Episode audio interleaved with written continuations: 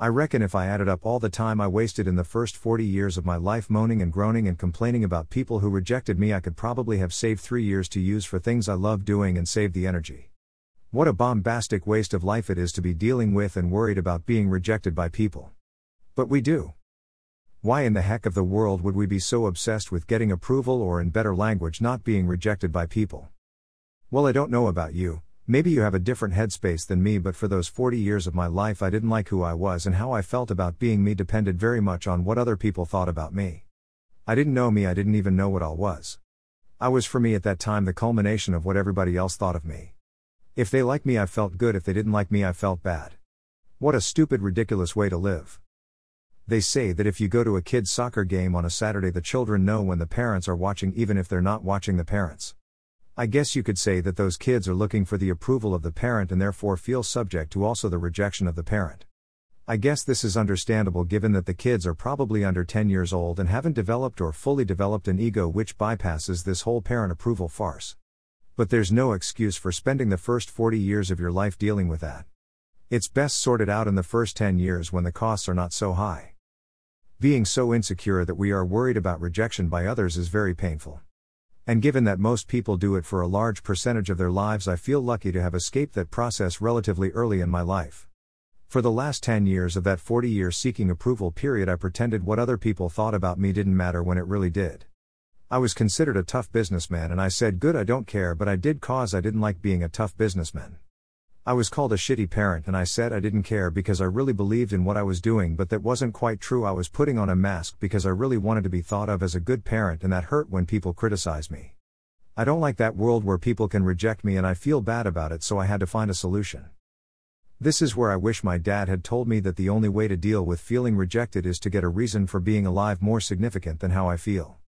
I wish he told me that because it's a pretty simple solution to a very complex problem that can cost us time and energy and happiness for years of our lives worrying about what people think. So the solution comes in finding a sense of purpose. Now that purpose is not some miracle that drops out of the sky and makes us feel like we I have suddenly become sightly. Quite the opposite. We spend most of our lives seeking approval by giving people things they want in order to get what we want approval. If we are seeking approval, then rejection becomes the devil and we're trying to avoid it. They go hand in hand approval and rejection. But if you notice, there is something very interesting in that mathematics. We want something and we're giving something to get something. What if we could change that? What if we give ourselves acceptance? It would appear that if we are giving to get, we are exposing ourselves to the acceptance and rejection of others. But if we turn it around and give ourselves the acceptance and rejection, we are now in control of that chunk of life and we can get on with our job. Turning the light in on ourselves and becoming responsible for accepting and rejecting ourselves means that we put ourselves under the microscope. And that microscope can be incredibly critical, it can be fantasy or it can be really kind. That microscope can be too easily pleased and therefore we become an ambitious, or it can be too critical and therefore we become wannabe people never happy with who we are. This is where spirituality enters our life. Spirituality is just a fancy word for self acceptance and self rejection. What I teach and what I learnt are the same thing, and that is we deserve love for whatever we've done or not done. Applying that might be a little more complex than the theory, but it can be done. What if you were to learn that every human being on earth has every single human trait? That no matter how hard you try, you can't change some things about yourself, you're always going to be an asshole, and an angel, and a genius, and stupid no matter how hard you try. At some point, you get to learn that you are you. Self love, Self worth, self respect, and everything else about self comes from the fact that if you don't appreciate what you've got, you're gonna lose it. That there's nothing to change, only something to love. You learn that all those things you were ashamed of and hiding are worthy of love, as well as all those things you were proud of are worthy of love.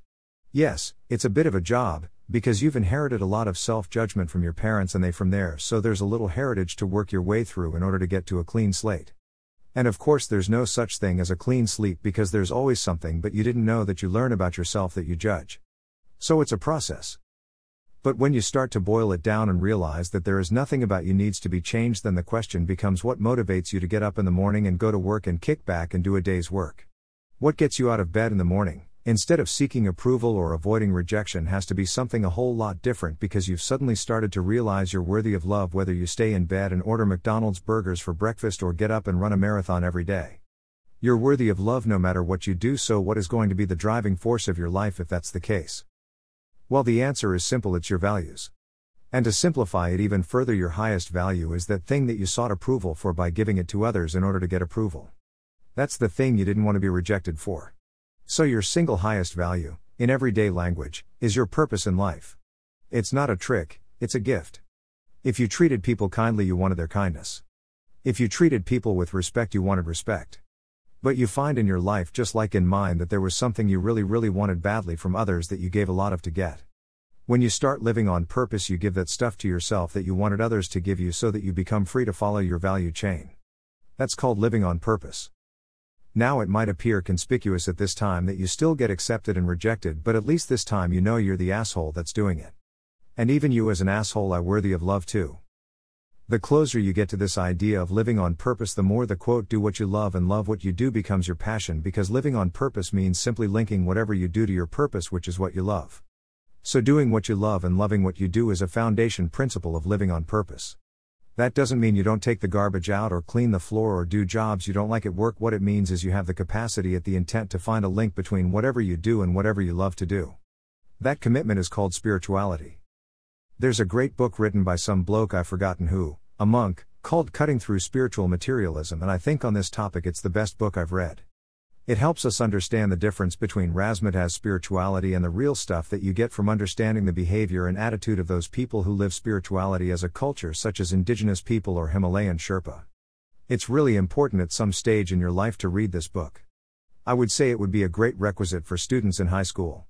It would also be a great requisite for any leader in a business. Cutting through spiritual materialism is just a way of releasing all the razzmatazz that is waffle from the true meaning of spirituality, which is to live and work on purpose and link whatever you do, do what you love to do so that you're doing what you love, the matter what you do. With all that said, we can use some of the teachings of the razzmatazz spirituality to make your workplace more enjoyable.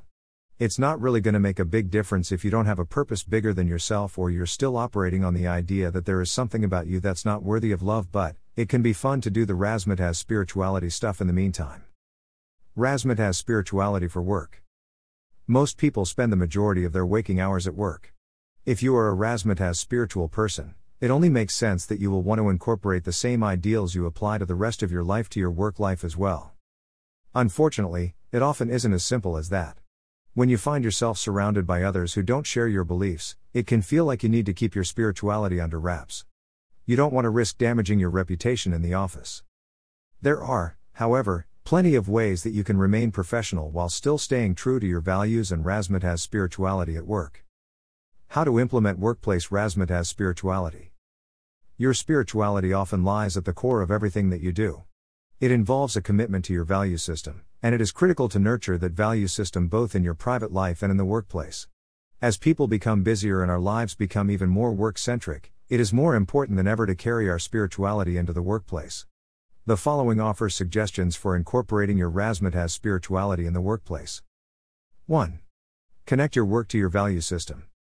Don't just take a job just because it is high paying and has a lot of benefits. These sorts of jobs may not align with your value system, and you may find it difficult to develop any sort of workplace spirituality. Instead, choose a career that focuses on your core beliefs. If you want to do something that gives back to the world, Focus your skills so that you can do work that fulfills that. If you are already on a certain career path, you can always look into working for companies that strive to make the world a better place. Pay attention to what the company stands for. Who are they helping, and how are they treating people both inside and outside the company? Do research on any company that you are interviewing with. Ask questions during the interview process to see if the organization aligns with your razzmatazz spirituality. Know exactly what you are getting into before you accept the job. Look at their websites and annual reports. What is their mission statement, their vision for the company, and what are their core values? Are the company's actions keeping with the values that they preach? 2. Look at things positively. Learn to let go of negativity at work. Whether it's a criticism from a colleague, people complaining about their jobs to you, or dealing with a disgruntled client, try to look for the positives. If you are able to take frustrating situations and bring light to them, you will be better at your job, and you will treat those around you better. Try to use positive words when you talk about the situation. Analyze why it is making you feel a certain way, then move on from it. 3. Treat others well. It's a simple thing that is often overlooked in the workplace. Treat others how you would like to be treated. Say please and thank you. Tell people you appreciate the work that they do. Pay others compliments. Bringing this kind of kindness to the workplace can be contagious. Not only will it make you more positive, but it allows you to spread joy to others. 4. Take some time for yourself. Have moments of silence throughout the day. This may mean putting some headphones in for a few moments or taking a walk outside to clear your head. Work on incorporating things like meditation, prayer, or mantras into your workday, depending on the sort of spirituality you practice. These are things that can be done at your desk without anyone even noticing. They can be quick moments throughout the day that bring you back to your razzmatazz spirituality and allow you to focus better at work. 5. Get to know your coworkers. Who are the people that you work with? Would getting to know each other promote a more cohesive environment? Getting to know what's important to those around you can only benefit the business, whether it's a work issue or something that is happening in their personal lives. Sometimes people need someone to talk to, and if you sense that in a coworker, offer an ear. The more you learn about your coworkers, the more you will be able to sympathize with them. 6. Speak to your boss about ideas you have to spread workplace spirituality. Consider how your company can do more for the community you are in. How can they contribute to the betterment of the world in some small way? Think about things that the company can do to improve the workplace razzmatazz spirituality for the employees.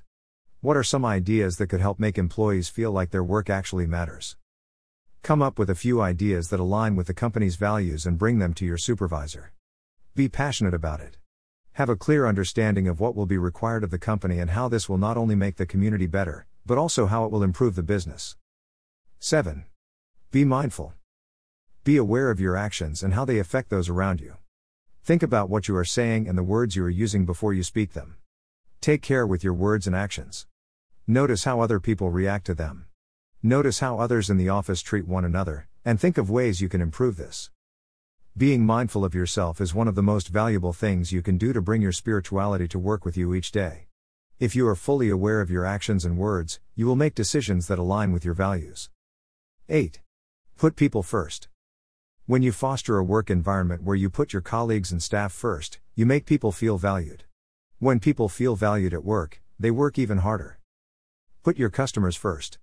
Listen to what they want and figure out ways that you can help and connect with them even more than you do now. Nurture relationships with everyone in the business.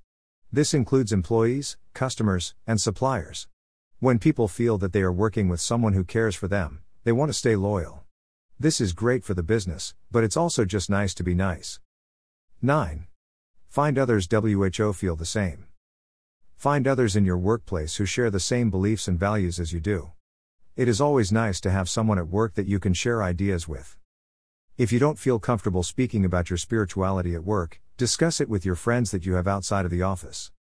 Ask them how they implement spirituality at work without making others around them uncomfortable. 10. Slow down. Sometimes life can move so fast we stop paying attention to our spirituality and our values.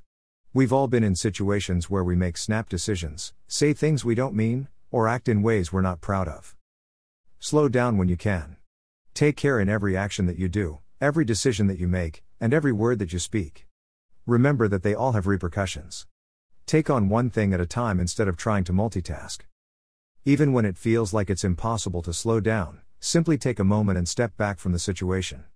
Take a few deep breaths. Slowing down is easier than you think. 11. Take stock regularly. At the end of each week, each month, or even just at the end of each day, think about how you can add more spirituality to your daily life. Think about your actions over that period of time and reflect on whether they were the right ones. Learn from those reflections and take that forward to try to improve. No one is perfect, and we are all learning how to practice our value system in different real life situations.